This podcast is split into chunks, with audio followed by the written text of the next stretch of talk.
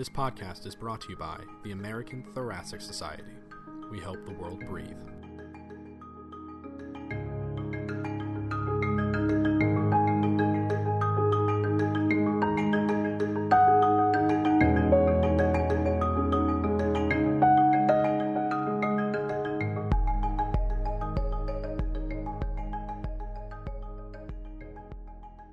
Hello, and thanks for listening to the Out of the Blue podcast. I'm Nitin Seam, the digital media editor for the Blue Journal, and today we will discuss an article published in the September 1st, 2017 AJRCCM that's entitled Assessing the Generalizability of the National Lung Screening Trial Comparison of Stage 1 Patients by Dr. Nicole Tanner and colleagues. I'm joined today by Dr. Tanner, who's an associate professor of medicine at the Medical University of South Carolina, as well as Dr. Neil Navani, lead clinician for lung cancer and the Tertiary Diagnostic and Interventional Bronchoscopy Services at University College London Hospitals. Dr. Navani wrote the editorial accompanying Dr. Tanner's paper. So I'd like to start the podcast with a question for Dr. Navani. The current paper uh, is an analysis that relates to the National Lung Screening Trial, or NLST as we'll refer to it. Some of our listeners may be unfamiliar with that study, so I was wondering if you could provide um, us some background of what they studied in NLST and what they found. Thank you, Nitin. Uh, so the uh, NLST, this was a really major trial that enrolled more than 53,000 asymptomatic people at high risk for lung cancer at 33 US medical centers, and, and, the enrollment took place between 2002 and 2004. Um, I think it's quite helpful to discuss the uh, eligibility criteria. So the participants were aged 55 to 74. They had to have smoked for more than 30 pack years. And if they were former smokers, they had to have quit within the previous 15 years.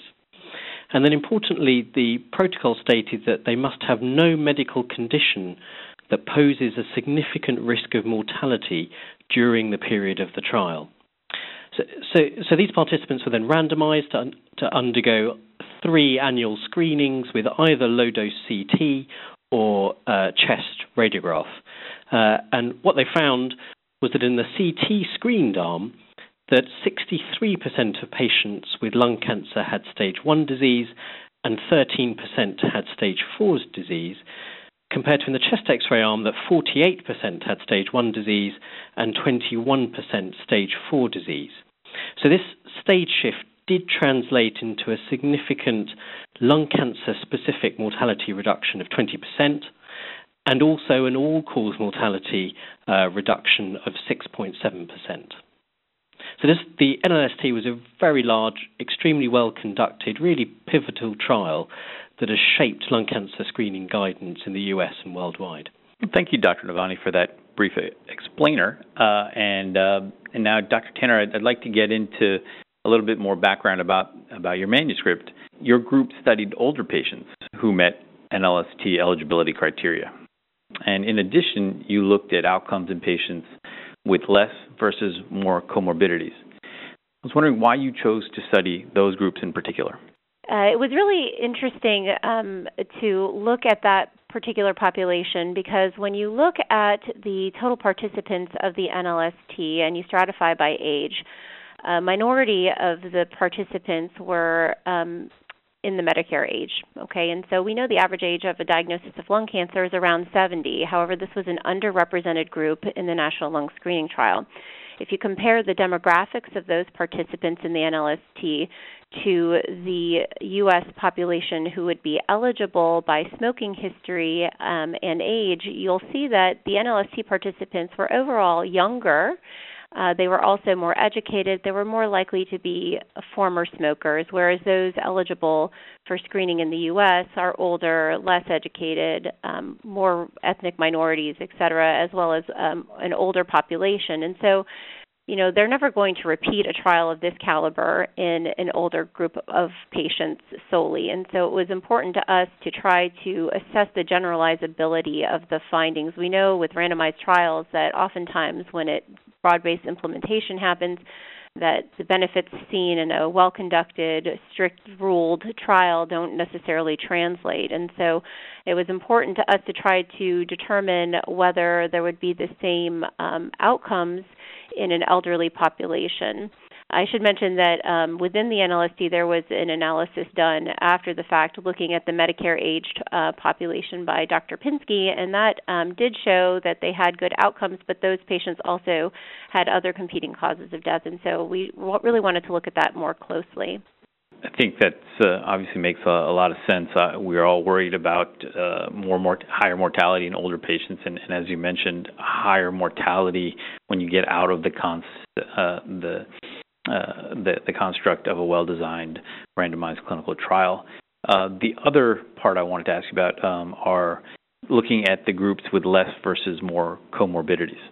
Sure. So the interesting thing, and um, what was pointed out earlier, the one of the criteria for entry into the National Lung Screening Trial was that a person not only had to be asymptomatic, but they had to be well enough to undergo surgical resection for a screen detected cancer. Um, the trial was published back in 2011, and since then, broad based implementation has started in the United States. And oftentimes, uh, there is the argument, it's a very heated argument, that um, patients with multiple comorbidities that don't necessarily match the entry criteria to the NLST ought to be screened because they can undergo other treatments with curative intent, um, namely stereotactic body radiotherapy or SBRT. SABR is how other others will refer to it. Um, the point is is that in the NLST, none of the patients, if you look at their comorbidities, um, had very many. Uh, we use the Charlson Comorbidity Index, and I'm sure we'll discuss that a little bit later about the faults with that. But um, you know, it's a very well accepted uh, scale to determine mortality based on large data and ICD-9 codes, et cetera. And so when we looked at the um, uh, Charlson Comorbidity Index for the participants in the NLST, even in that older age group, which we limited this study to, um, they all had Charlson Comorbidity Indexes of zero or one, indicating that they did not have many com- comorbid conditions. What we know is that that not, that's not always true, especially in the elderly population who are likely to have more chronic comorbidities. And so um, the argument that's made um, for screening in patients who might have competing causes of death is one um, that is an active area of debate. It's an active area of research. Um, but it's important to note that the NLST did not study uh, outcomes in screening patients that had multiple com- comorbidities or competing causes of death. And so, um, in the absence of repeating a trial as big as the NLST in those uh, groups of patients with multiple comorbidities, um, this was the best, uh, next best thing that we could come up with was trying to look at um, what the outcomes might be in patients that are older with more comorbidities had they been screened for lung cancer. So this raises several issues, and uh, you know, Dr. Navani, uh, I wanted to, to, bring the next question to you because obviously, in response to NLST, um, uh, countries with nationalized healthcare have to make decisions. Even uh, Medicare has to make decisions, and the U.S. Preventative Task Force has made um, sort of their given their guidance on uh, recommendations. And as Dr. Tanner uh, mentioned, you know, certainly when you get outside of this well-conducted trial and patients do have more comorbidities and maybe older, you know, we're not sure if you'll find the same effect. So, just before we get into the meat of this study, I'd like to ask you if you could summarize the current recommendations regarding uh, lung cancer screening for at-risk people in general, and then specifically for the groups that Dr. Tanner mentioned, older patients and those who have multiple comorbidities? Yes, so as we know, there are several bodies that currently recommend CT screening for uh, lung cancer, but the guidelines are not quite uniform. Um, you've already mentioned the US Preventative Services Task Force uh, guideline, and perhaps we can start with that. So, that recommends annual screening for lung cancer with low dose CT in adults aged 55 to 80 who have a 30 pack year smoking history uh, and currently smoke or who have quit within the past 15 years. They do say that if that person develops a health problem that substantially limits life expectancy or the ability or willingness to have curative lung surgery, they should not have screening. But it, that substantially limits life expectancy, to my knowledge, is not um, very clearly defined at all in that uh, in that document. The one of the other guide, commonly quoted guidelines is the um, the excellent ACCP guidelines, which obviously very closely mirrors the NLST um, criteria, and they uh, with regards to comorbidity, say that they would preclude potentially curative treatment. Um, uh, so any comorbidity, uh, so individuals with severe comorbidities uh, would uh, that would preclude potentially curative treatment and or life expectancy. We suggest that CT screening should not be performed. So that door, to my mind, when I read that, is a little bit more open. They're saying potentially curative treatment. Um, and then another guideline that I found very interesting was the National Comprehensive Cancer Network guideline, because actually they essentially advocate screening someone with at least one comorbidity. So they have a an interesting um, uh, group of patients, those above the age of 50 uh, and more than 20 pack year smoking history, with one additional risk factor. And the the risk factor that they uh, uh, that they include um, uh, are things such as uh, COPD or pulmonary fibrosis. So so there's a little little bit of variation between the guidelines as to who exactly they would um, consider eligible for screening, um, and to my mind, no very clear guidance on sort of what degree of comorbidity should preclude screening.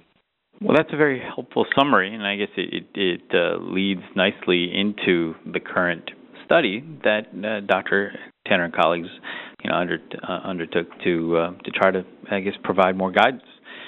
So, um, Dr. Tanner, your your group used data from two separate sources: the Surveillance, Epidemiology, and End Results, or SEER, program of cancer registries, uh, and Medicare claims covered for healthcare services received from the time of Medicare eligibility until death. And you compare the outcomes of older people who receive treatment for early stage lung cancer to those from NLST. So, um, you know, I think obviously your data is only as good as your data sources. So, if you wouldn't mind, could you please tell us why you chose those data sources and how many people you were able to study from these data sources? Sure. The reason to choose those data sources is that they're very robust. Um, you know, the SEER Medicare data, they're actually linked, um, and, and, it helps us to see what uh, type of diagnostic odyssey and or treatment odyssey these patients that were diagnosed with cancer had. Um, certainly, as you said, it's only as good as the data um, that's put in. And uh, one of the big limitations is that we don't have a very good smoking history for these patients. It's usually marked as a ever smoker or never smoker, um, but there is no pack year. So that's one of the bigger limitations in doing these comparisons because we know that um, in the NLST these are an at-risk population based on smoking history, and that's not something we were able to account for. Um, the reason to use it though is because it does provide a, a, a robust amount of information and data that can be mined. Um, and cancer studies are often done; these large database studies are done using SEER Medicare data. Um, SEER surveils or, or goes from 13 different regions. You have to put an application in to receive it, um, and, and your protocols are reviewed uh, by the council as are manuscripts before they're they're published. They do take a look and make sure that we're representing the data properly. Um, so that was the reason. The other reason is, as I mentioned before, is that we are not going to be conducting a randomized control trial of the caliber of NLST in an elderly population. And so, in the absence of doing that, and while data is being collected prospectively with new screening trials and looking at outcomes, or I'm sorry, not trials, but new screening programs, looking at outcomes in this cohort of, of patients, um, while we're waiting for all of that to come up, it, it, seemed reasonable to go back and look at um, patients in this Medicare, SEER Medicare data set over the past 10 years diagnosed with stage one lung cancer. Well, certainly uh, the argument could be made, well, maybe these patients weren't um, asymptomatic as the NLST patients were. Um, but stage 1A and stage 1B lung cancers are typically asymptomatic um, in that they're small and uh, don't really cause too much trouble. And so it's the closest to a screen detected cancer that you're going to find. Um, you know, you could certainly make the argument that these folks presented with something else that led to uh, an incidental finding that turned out to be a cancer. Um, we don't have that type of information, but this was the best we could do, and we tried to um, refine the cohort that we included in the analysis to best match the NLST patients um, that participated in the trial in this elderly population. You did mention some of the, the limitations, uh, but you, uh, you, had quite a, num- uh, a large number of patients that you know hopefully would be able to wash out some of those limitations. Do you want to describe the number of patients you had um, from the database as compared to what we're looking at in NLST? Yeah, sure. Um, so when we looked at the 10 years worth of data in this SEER Medicare um, data set of stage 1 patients, that's both 1A and 1B, we had over 37,000 patients um, to pull from versus NLST in this age group, there was an 831. And I would draw the listeners to figure one, which shows how we kind of broke it down. Um, so we had that number, and then when you refine based on the age of 65 to 74, there was 15,000 patients for which we had uh, Medicare treatment linked data for over 12,000, and then there was 9,000 patients who underwent surgery for stage 1A and 1B disease versus uh, 424 um, that we saw in NLST, and 379 of whom underwent surgery. So it's a large number of patients. Um, and then we further uh, refined the cohort and um, named, if you will, what we called the SEER NLST eligible, and those were the patients that had the Charlson comorbidity index that matched that of the NLST. So either a Charlson comorbidity index of zero and one marked as a current or former smoker, again with the caveat that we don't know the pack years, but there was over 3,000 patients in that group, actually close to 4,000. And then the SEER NLST ineligible group, uh, which we termed, and those were patients who were current and former smokers who had stage 1A and 1B disease, underwent surgery, but they had a Charlson comorbidity index of 2 or greater, so not quite matching the NLST. And so we said that those folks probably would have been ineligible um, to participate in a screening uh, trial like the NLST by virtue of their comorbidity index.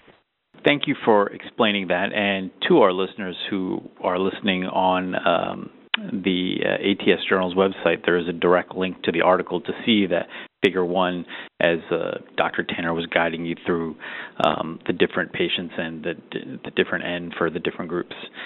So I think we've left the listeners in suspense long enough, uh, Dr. Tanner. So I, I, was hoping you could uh, summarize for us what you found in regards to, to one, the surgical outcomes, um, as well as um, um, number two, surgical outcomes compared to patients who received um, radiation instead of surgery. Sure. So, just a little bit about the surgical outcomes. I think it's important as we talk about the generalizability of the NLST to discuss the surgical mortality associated in that trial. So, in the NLST, the mortality um, was 1%. And when you look at other um, registries and databases and studies, uh, that talk about outcomes from uh, thoracic surgery those usually range from 2% to 5% depending on who you read. So it's really important to note that the NLST patients who underwent surgery had an extremely good surgical outcome at 1% that really hasn't been mirrored in other studies. And I think that's likely due to these patients being treated at high volume centers by dedicated thoracic surgeons both of those factors have certainly been associated with improved surgical outcomes. And so that's the first. And, and that, again, gets the translatability of the NLST. Even if you look at um, some of the other uh, lung cancer screening studies, such as the Dante out of Italy, the surgical mortality there was higher at 2%. Um, and so it's not quite. Um, I don't think going to be the the the result as as this gets pushed out and broad based, um, but we'll have to look and see.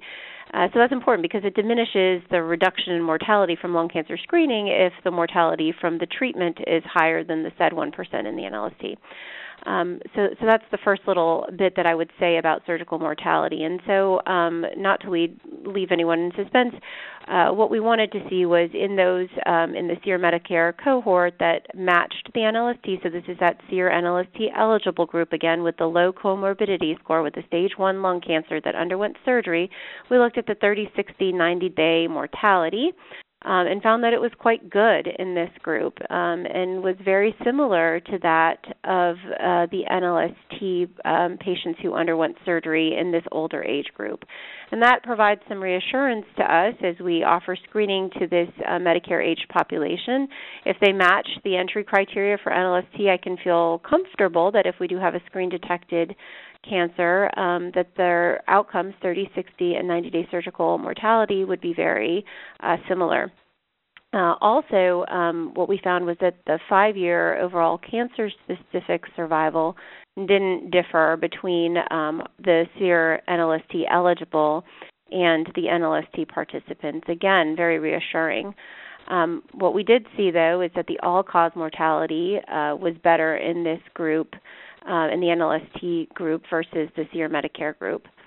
Um, the second part of your question was uh, to address those patients who did not receive surgery um, in in in the SEER Medicare group. And so um, I will say that there was a small number of patients in the NLST. I think the number was 25 in this age group, Medicare age, uh, who had stage one detected cancers who elected to undergo radiation therapy uh, and their outcomes were worse than the NLST surgical patients and worse than the SEER Medicare patients who underwent surgery. Uh, I can't really say much about 25 patients, but that does suggest that maybe um, these other curative intent treatments might not be good, as good as surgery, and that's a whole other conversation to have, which is um, often a heated debate between radiation oncologists and thoracic surgeons. Um, what I will say is that those patients in the um, cohort of, of SEER Medicare who had uh, more comorbidities, uh, so the SEER LST ineligible that did undergo surgery also had uh, far worse outcomes if you look at the 30, 60, and 90 day mortality from surgery as well. Um, so that suggests that there's competing causes of death and that perhaps this group of patients older with mo- more comorbidities might not do as well if, if treated for a screen detected cancer. Thank you for that summary. And so, Dr. Navani, I'd love to get your impression. Obviously, uh, Dr. Tanner mentioned some of the the, the caveats and assumptions. Um, um, so, but as I'd ask for your impression about two of those uh, those findings. One, um, that there's in the database a similar surgical mortality in the elderly compared to the NLST um, group, um, as well as worse outcome in those who received radiation, granted that being a low N of those patients in NLST. Yeah, so the uh, I think the study by Dr. Tanner and her colleagues is is actually really important and overall is extremely reassuring. Um, so the the headline that they showed that surgical mortality and five-year lung cancer specific survival was similar in the SEER Medicare LST eligible group reported to LS, NLS compared to the uh, NLST trial patients, um, you know, is, is, really validating for, for all of us that, that sort of run um, uh, screening programs.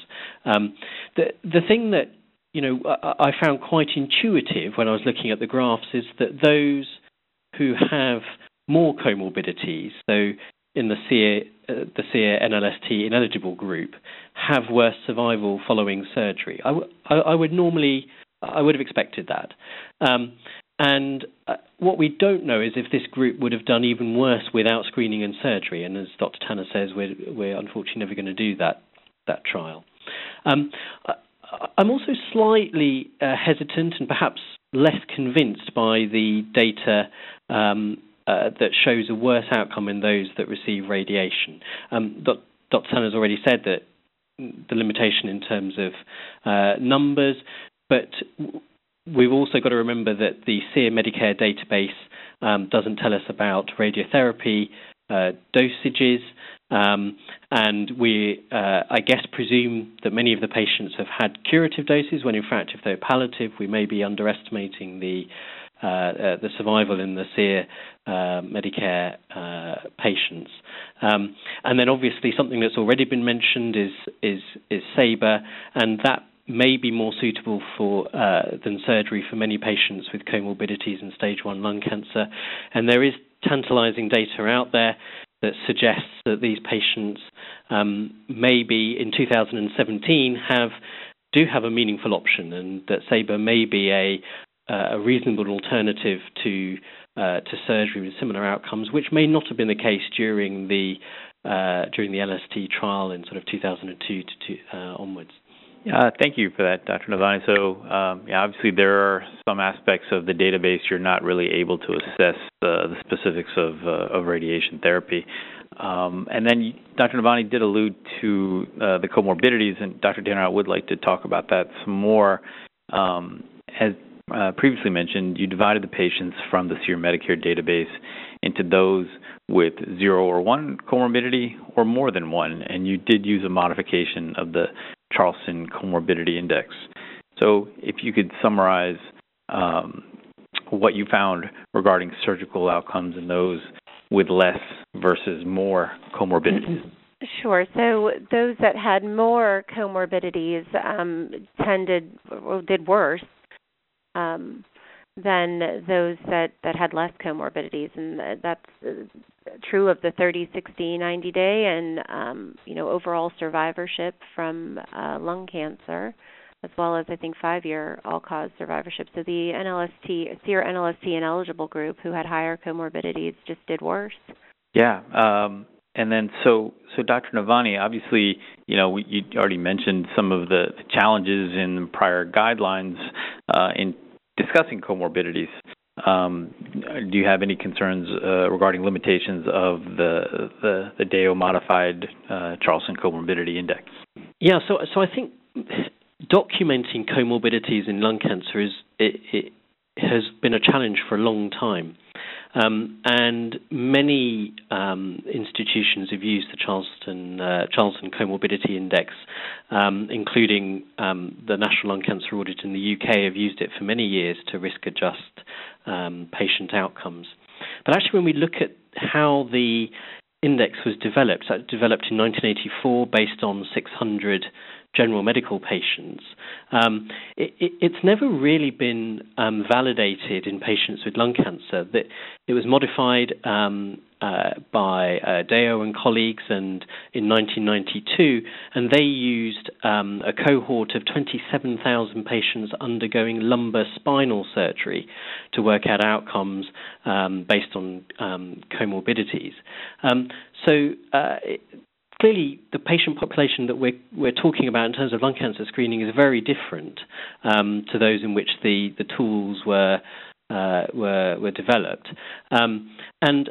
Uh, to my mind, they haven't really been well validated in patients with lung cancer. I totally agree that they seem to be accepted and uh, and they're used, but they've never really been sort of uh, interrogated very very well in, in, in a lung cancer population. One other pop, one other problem I have with the um, uh, w- with the modified Charlson index is that it doesn't really take into account the severity of the comorbid conditions. So a patient has COPD or not, without taking into account um, the severity of that uh, condition, it doesn't really allow us to um, sort of place greater importance on some of the cardiopulmonary conditions that that really is what we're talking about here that that are going to impact uh, thoracic surgery decision uh, and outcomes.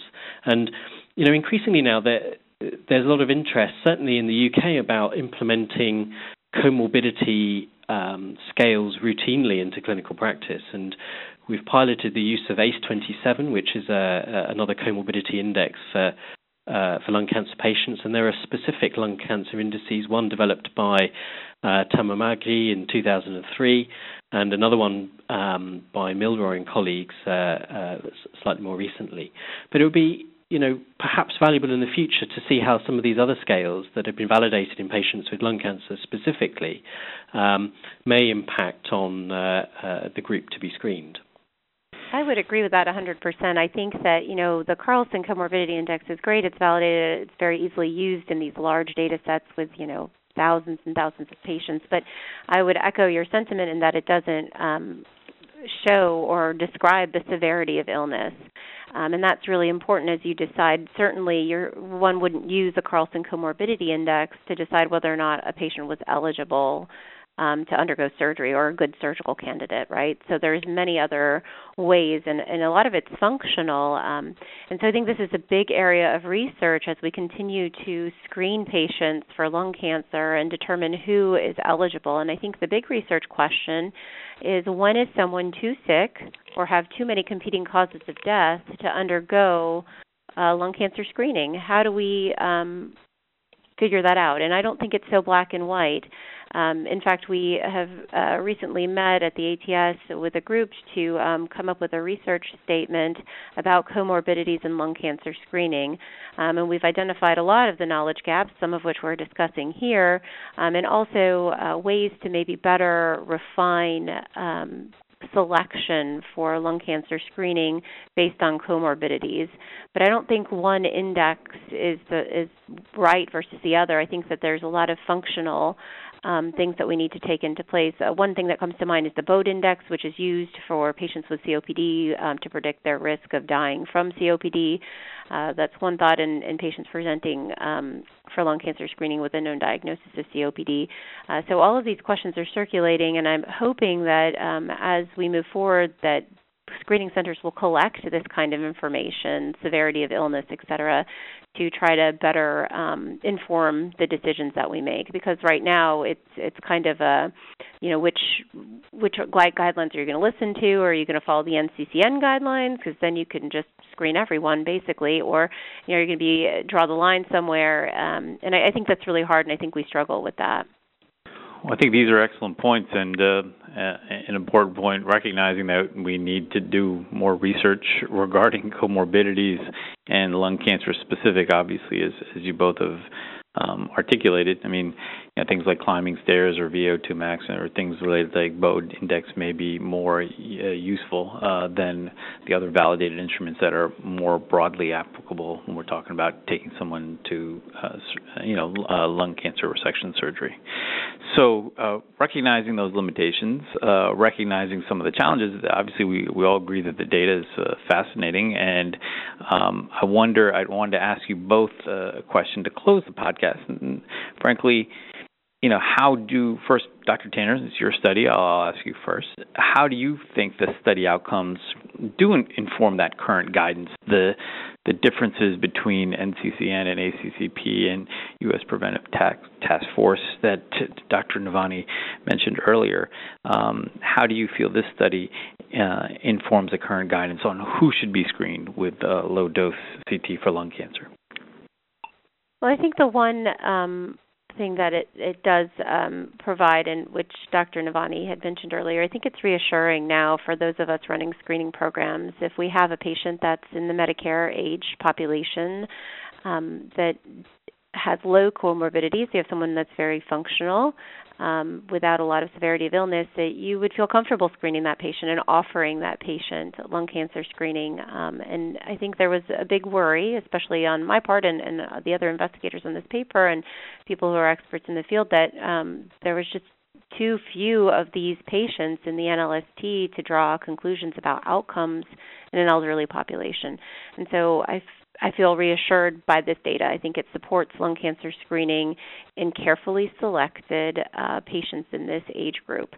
Um, I think it also sheds um, some maybe question or or you know future research uh, questions about um, what exactly the treatment for screen detected cancer is. Is it just surgery? Is it curative intent SBRT or SABR?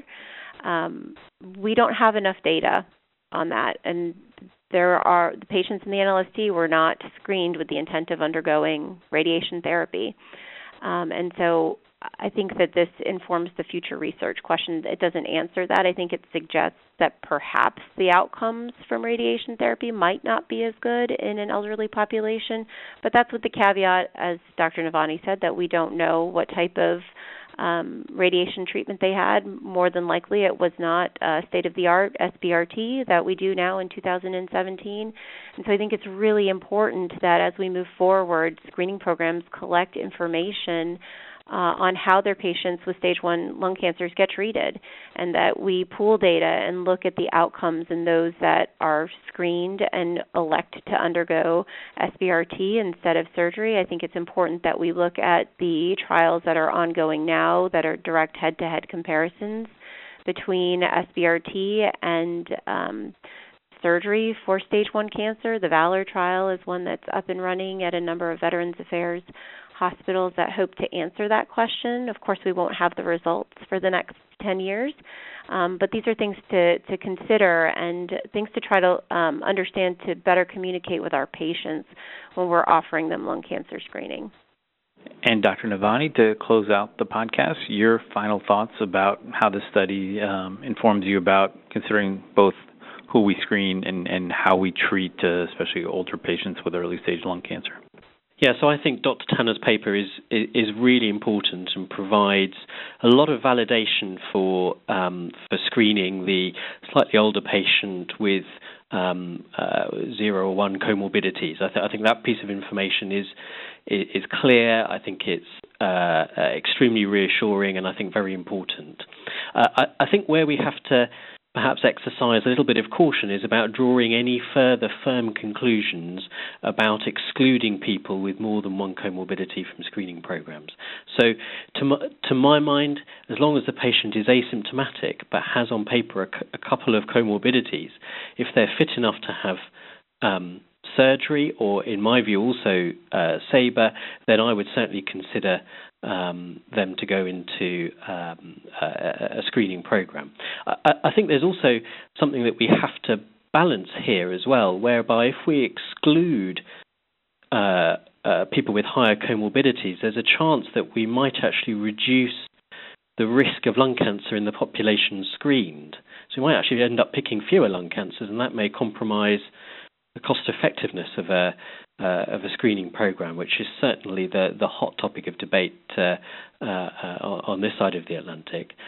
Um, the, the, other thing I would point out is as well is our management of people with stage one disease has changed significantly since NLST. I totally uh, agree about the uh, the excellent survival figures that have been mentioned for patients undergoing surgery within the trial, um, but our, our threshold for offering a VATS lobectomy or, or SABR, as we've mentioned, uh, I think is much lower now than it was perhaps uh, uh, 15 years ago. So uh, uh, I would say uh, absolutely. This data is, is, is very helpful and, and validates a lot of the work that's being done in, in screening programs, but I think we perhaps need to exercise a bit of caution about um, excluding people based on number of um, comorbidities because I, I I just wonder whether they will still uh, benefit um, from SABR or uh, more modern thoracic surgery techniques. And as Dr. Tanner says, there's definitely a lot more work to be done uh, in refining the eligibility, eligibility criteria with respect to comorbidities, and hopefully that will happen as more real world data accrues. Well, thank you both for a great discussion on an important paper. Uh, to our listeners, you can find Dr. Tanner's article and Dr. Navani's uh, accompanying uh, Dr. Navani's accompanying editorial on the homepage for this podcast at atsjournal.org. To listen to more Out of the Blue podcasts, please subscribe via iTunes by searching for American Thoracic Society or Out of the Blue. You can also listen to other episodes in our podcast archive found at atsjournals.org. I'm Nitin Seam for the American Journal of Respiratory and Critical Care Medicine.